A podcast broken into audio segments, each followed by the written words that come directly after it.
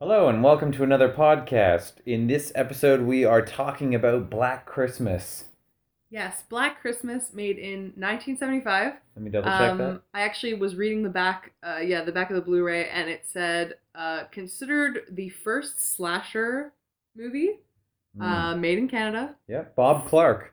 He of Christmas Story fame and Porky's. and Porky's. I've seen a lot of slasher films. I've seen a lot of slasher films too. I'd never seen this one before, and it was awesome. It was so awesome. It was so good. Okay, like there's so many. Actually, there's a lot of things to talk about. So, so this movie was filmed at U of T. Um, it's very In obvious. around, yeah. Yeah, like it's very obvious because I went to U of T and I recognize many of the buildings, uh, the interiors and the exteriors, Mhm. and um, Anyone who drives by U of T will see these buildings. yeah, um, it was That's nice. University of Toronto, in case Yes, you're. University of Toronto in Ontario, Canada. Canada. Canada. Um, so yeah, it was very obvious that it was filmed there, which was very nice to see. And the sorority house also looked quite familiar.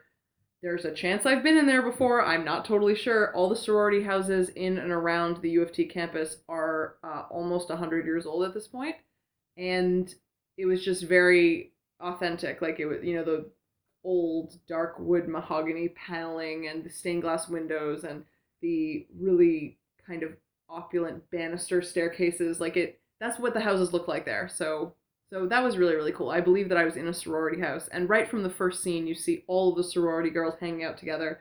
I truly believed we were seeing a bunch of sorority girls from the mid 70s it just seemed very convincing. I don't know like everything about this movie i felt the characters were really fleshed out considering it's a slasher movie and normally characters aren't given that much personality i felt like they all had a personality and i cared about all of them That's why I think it's important that it's Bob Clark making the movie because if you watch Christmas Story, and even to an extent Porky's, uh, Christmas Story is all about characters. I mean, it's not a slasher movie. He, he never made the same movie twice, and so it, it was always about uh, the the characters and how their own personalities fit into the stories. And so there's a, always a good interplay between story and character. it spent a good amount of time exploring all the characters plot you know personalities uh like kind of a glimpse into all of their lives. Like it some movies do that a little too much some movies do it not enough.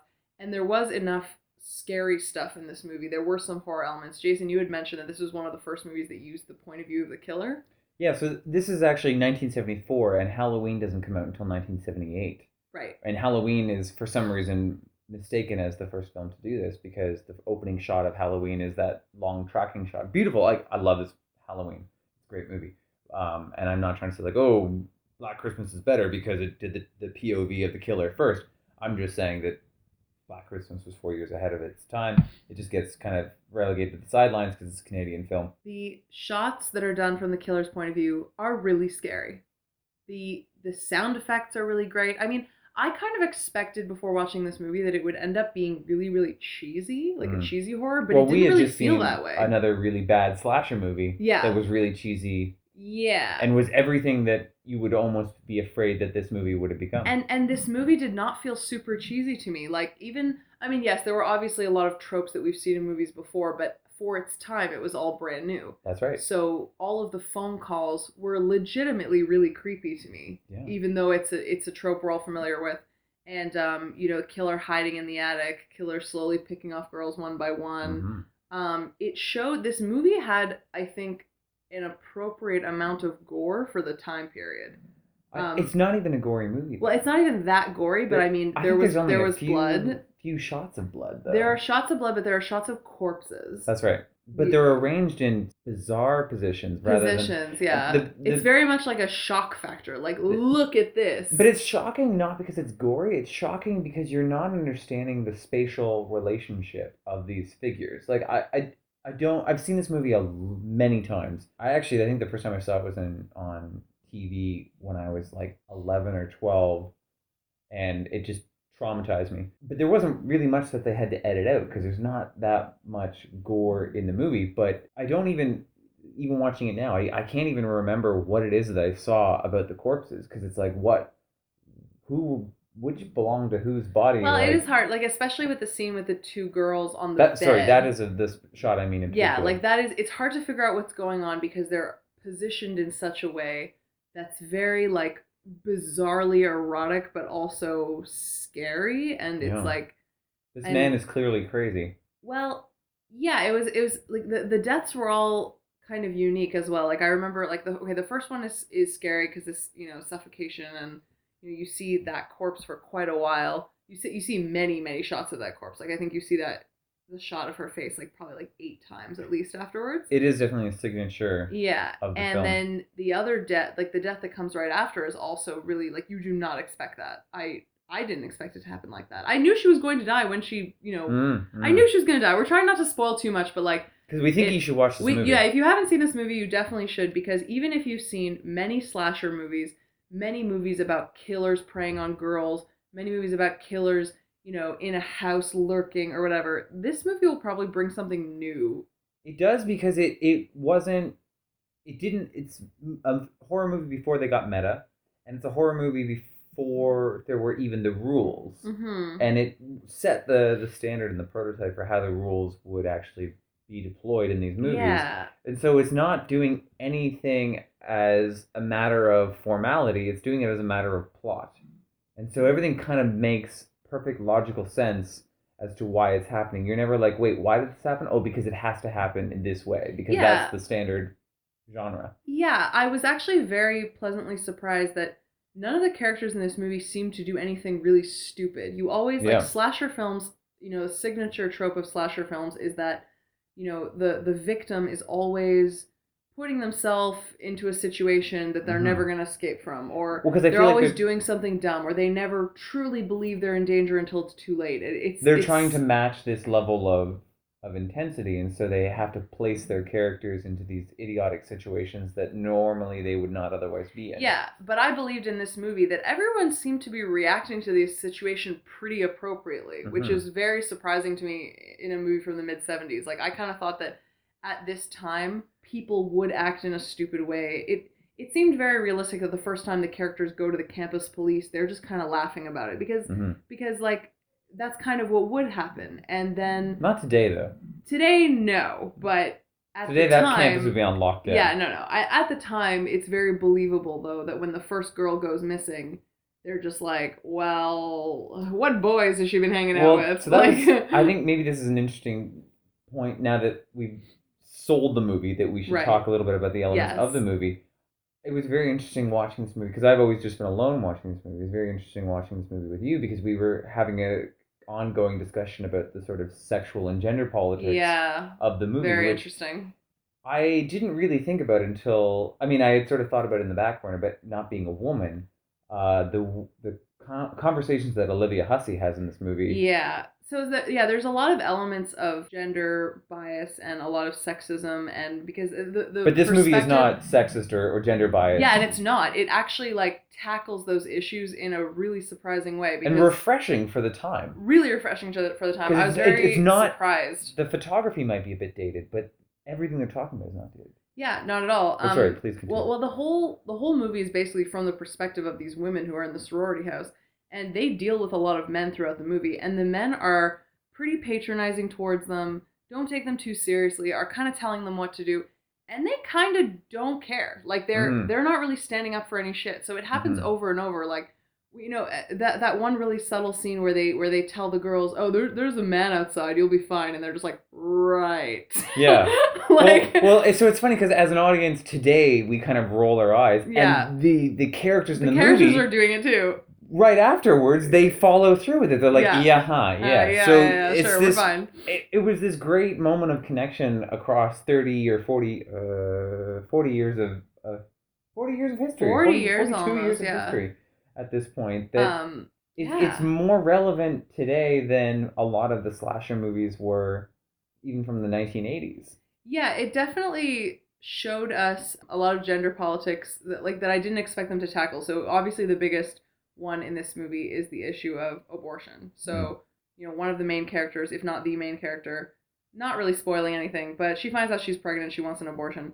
And the discussion surrounding it is very realistic for the time because her boyfriend objects and she's just like, "No, I made up my mind. Mhm. We're not talking about this Mhm. anymore." And she Yeah. kind of eh, she she's completely and she's giving good reasons. She's just like, "There are things I want to accomplish in my life. There are things I want to do. There are things you want to do, but just because you don't want to do those things doesn't mean my life has to change."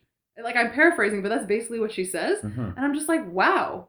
Because Mhm. like you, you wouldn't expect i didn't expect an issue like that to be tackled in a movie of this time and also for the response to be that and i was a little bit you know concerned that it would go in a different direction when the detective on the phone says he overhears their conversation he says can you explain that to me can you tell me what's going on and she says oh yeah i'm pregnant and i don't want to keep the baby and i kind of had a moment where i thought that he was going to say something to her but instead he's all business he's just like Mhm. moving on. Like he he just he doesn't really say because that's the same character that's a bit patronizing towards the women earlier in the movie. this I thought was the interesting element because in the way that he is patronizing, it's simply as a matter of doing his job.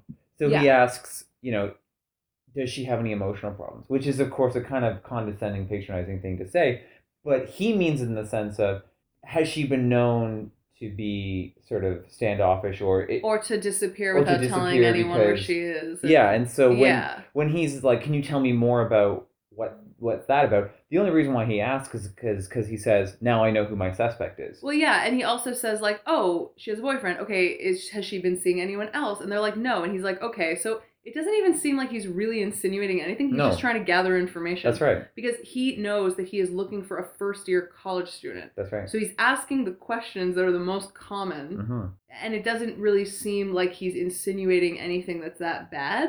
So it's interesting because um, when you have the discussion with the father of Mhm. that girl, the father is a very prudish man, Right. Who is And he's just like, I don't really like the decor in here. well, he doesn't even like- approve of the fact that she has not a boyfriend, um, gentleman caller, Yeah. and and the gentleman caller. You you had the the, the best line in the movie. Right. When he- Right. he shows up at the police police, station. Yeah. Yeah. And, and they're just like, Who are you? And he's like, I've been taking her out.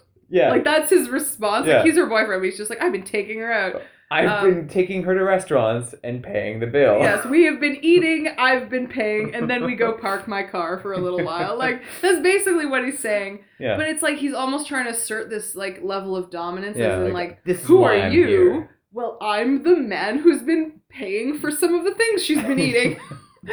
of course I'm here. Of course I'm concerned. Yeah. Like, but you know what? That the, that boyfriend character, he really wasn't painted in a negative light Oh, at no, all. no, no. Yeah, like yeah. he he's actually like he's he, throughout But- the whole movie he's very concerned about her. He's like trying to get the police to take the other girls seriously. Mhm. He shows up with the other girl from the sorority and goes, "I've been taking her out.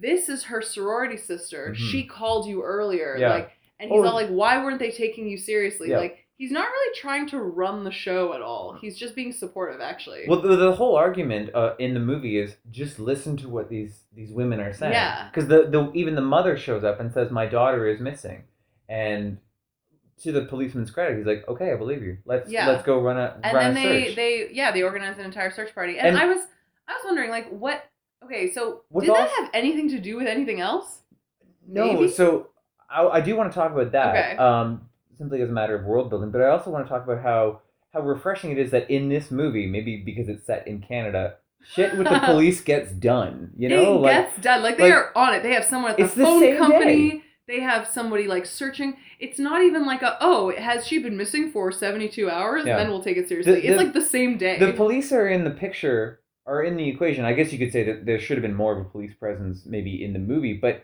they're I think they deal with it to a proportional level of they're not entirely certain that something fishy is going on, Yeah. but they are but they're at least trying to following up. Yeah. like it's just interesting to see the gender politics in a movie like this versus a movie like the zero boys or even a movie like christine Mm. how do they talk to and about women in those movies versus this one Yeah. it's worlds apart It's also just watching it today, I'm capable of watching it without cringing. Yeah no there were really no cringeworthy moments in this entire movie even like there weren't even really any parts like i said where the characters acted in a stupid way it Mhm. seemed like this is exactly what they should be doing Yeah.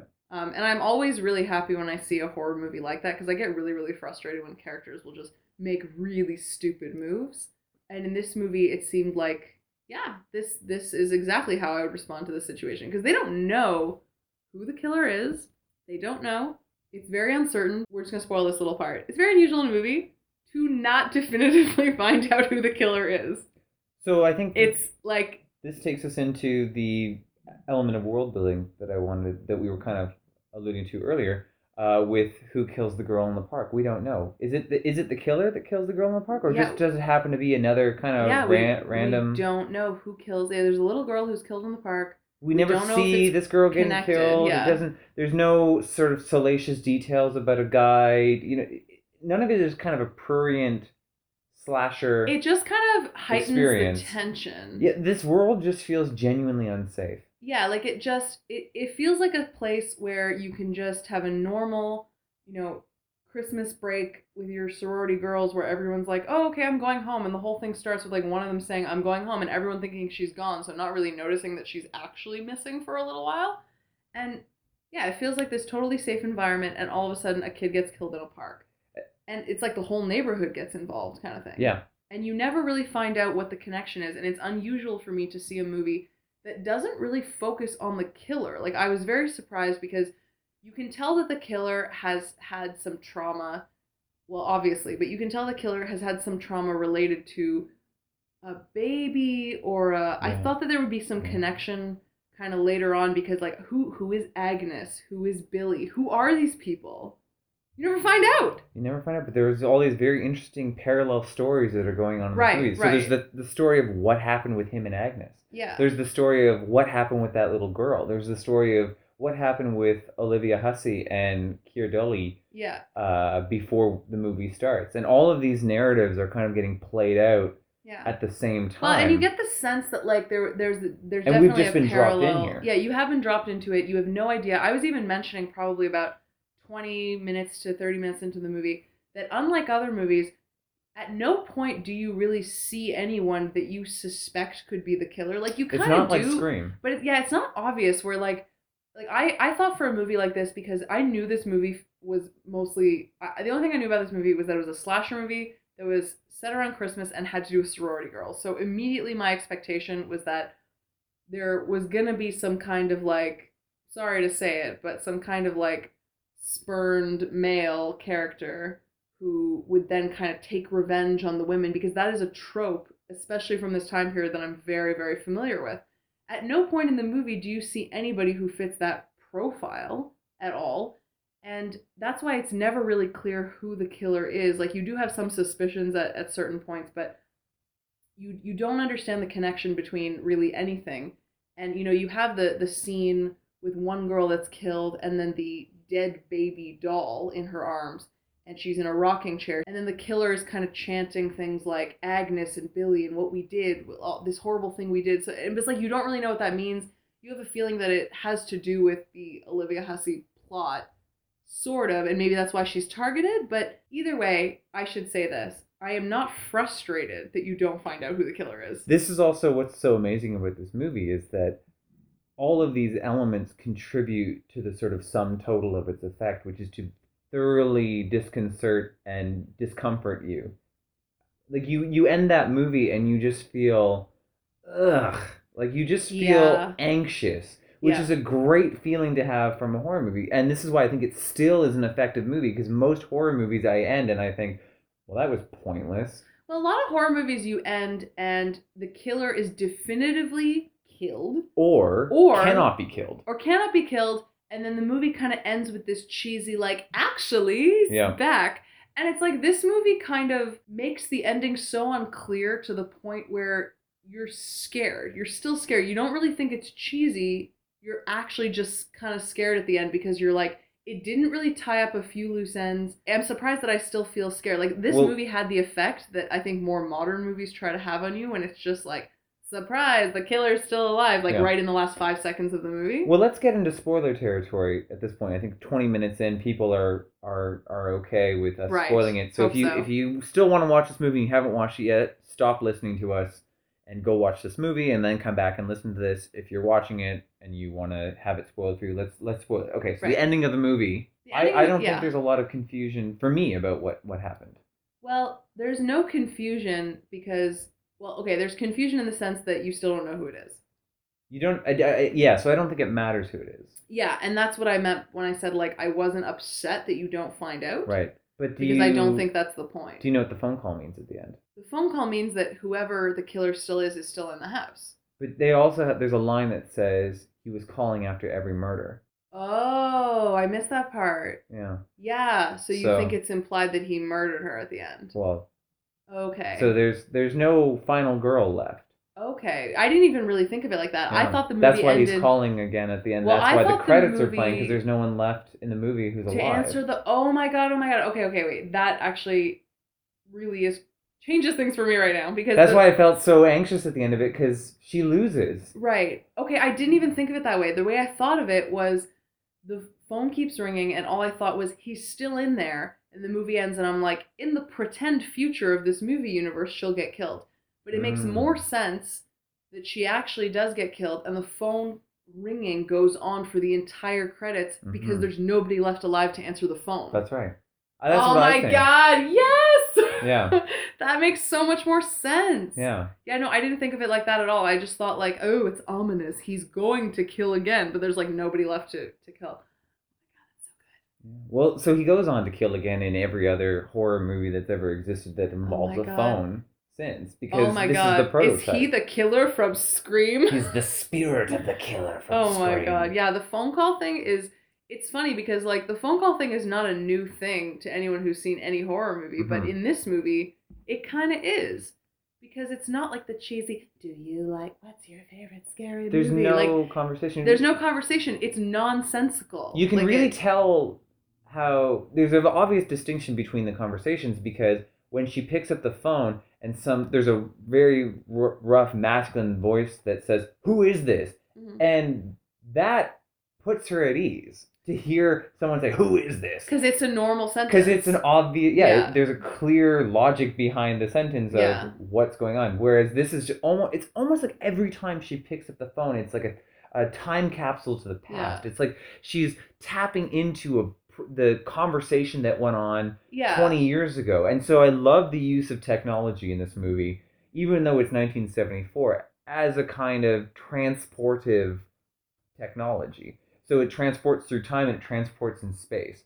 So she's having a conversation with a guy who's also, well, this is spoiler alert territory. He's in the house. He's in the house the whole time. Yeah, So the there's the time. collapse of distance between them, which Okay, is what I couldn't already figure out happening though, what I he's couldn't in the figure house. out though is it's not actually possible unless there's two lines in the house. Oh, I think you missed that line. There is a line where the police detective says, uh, "Oh well, I tapped this line. What what about the other line?" He's like, "Oh no, don't worry about that line. It's just the the it belongs to the matron and it never gets used."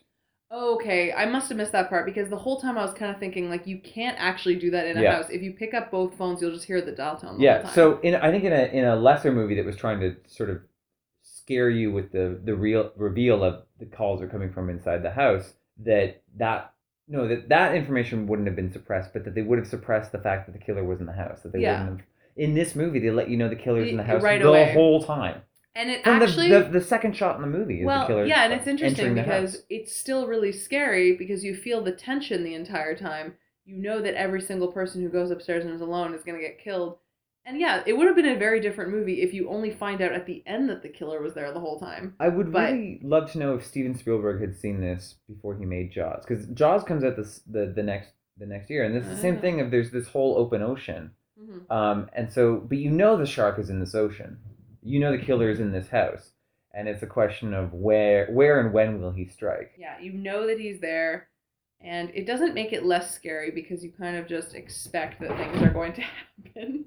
Our cats are having like a bit of a tussle right now. Uh, violent movies creates violence in animals. Of course, of course, they, They- feel they the watched the movie They with feel the tension too. They, they got- both watched the movie with us. they got were angry. sitting on the couch with us. This movie was awesome. I uh, I really really liked it, and I I I felt genuinely scared for a movie that's very old. Like it, it always surprises me when that happens because I sometimes I really really dislike the way newer slasher movies are just really over the top hmm with just how they shoot things and how they linger on They shots for way too long and well they overcut but they also linger on other things for way too long well they they have to fake you out. yeah Whereas in this movie, they weren't even but but this is also why I find it so interesting is that you this movie I think demonstrates that you don't need to either a treat the audience like an idiot or try to second guess what the audience might already know. hmm It's it's I think for this it's like they want to tell a story and they tell the story and that's what happens. And it's Yeah. not a matter of how can we tell this how can we tell the scares? It's how can we tell the story? Yeah, it didn't really seem built on jump scares. There It aren't just- that many in the There movie. aren't that many. No. But when they happen, they're I think they're much more frightening. Like when it and it's something as simple as a character walks into the room and the door shuts. yeah, because And that's like terrifying. there also isn't like a massive swell of music anytime a jump scare is about to happen. Yeah. So yeah, you're right. There are not that many, but they're effective. and I and I think the the excellence of this movie is that it doesn't rely on its jump scares. Mhm. You know, the- I I don't think that if if you were to recommend this movie, you wouldn't say, "Oh, it's a really like jump scary movie." No, it's almost like I, I would describe this movie as a slasher, but also like a drama. Yeah, at the same time. And I think this is what I'm trying to say is that it it functions as its own narrative, as its Mhm. own story. Like I, I don't think I would ever watch Scream. I, I love Scream. Scream is one of my favorite movies, but I watch it because it's a slasher movie. Yeah. This movie I can watch because it's a drama. Well, I think Scream is also a drama in the sense of it. You know, Scream's a bad example. Scream's a great movie. Yeah. I- Scream is like I I enjoy the fact that Scream is mostly revolved around a woman who like nobody believes, no matter what she says yeah, about being in danger and being stalked and all of the you know yeah. uh, all the meta stuff that happens in it. Like Scream Scream is a great movie. Scream three I watch Okay, because maybe it's a slasher. Yeah. yeah. That's all I have to say about this movie. It's a great movie. You should go watch it. Um, even though we've kind of spoiled it, it's still really worth watching. Like it's This is what I mean. Even though we've talked about it, yeah. I, I still think there's merit in actually observing this. I'm glad I saw this. If you want to tell your friends that you've seen probably the first slasher movie ever made and that it was filmed in Canada at the University of Toronto, By Canadian filmmakers. watch this. It's a, it's a moment of uh, it's a Canada Canadian heritage moment. oh my god, it should be in one of those Canadian heritage videos. It totally should be. Yeah, like just have this- Billy screaming into the phone. This for- and like Laura Secord, like just side by side. okay, well, on that note, On that note, thank you for listening. thanks for listening. and uh, enjoy getting scared. Billy, Billy! Agnes, what have we done? Don't tell him what we did.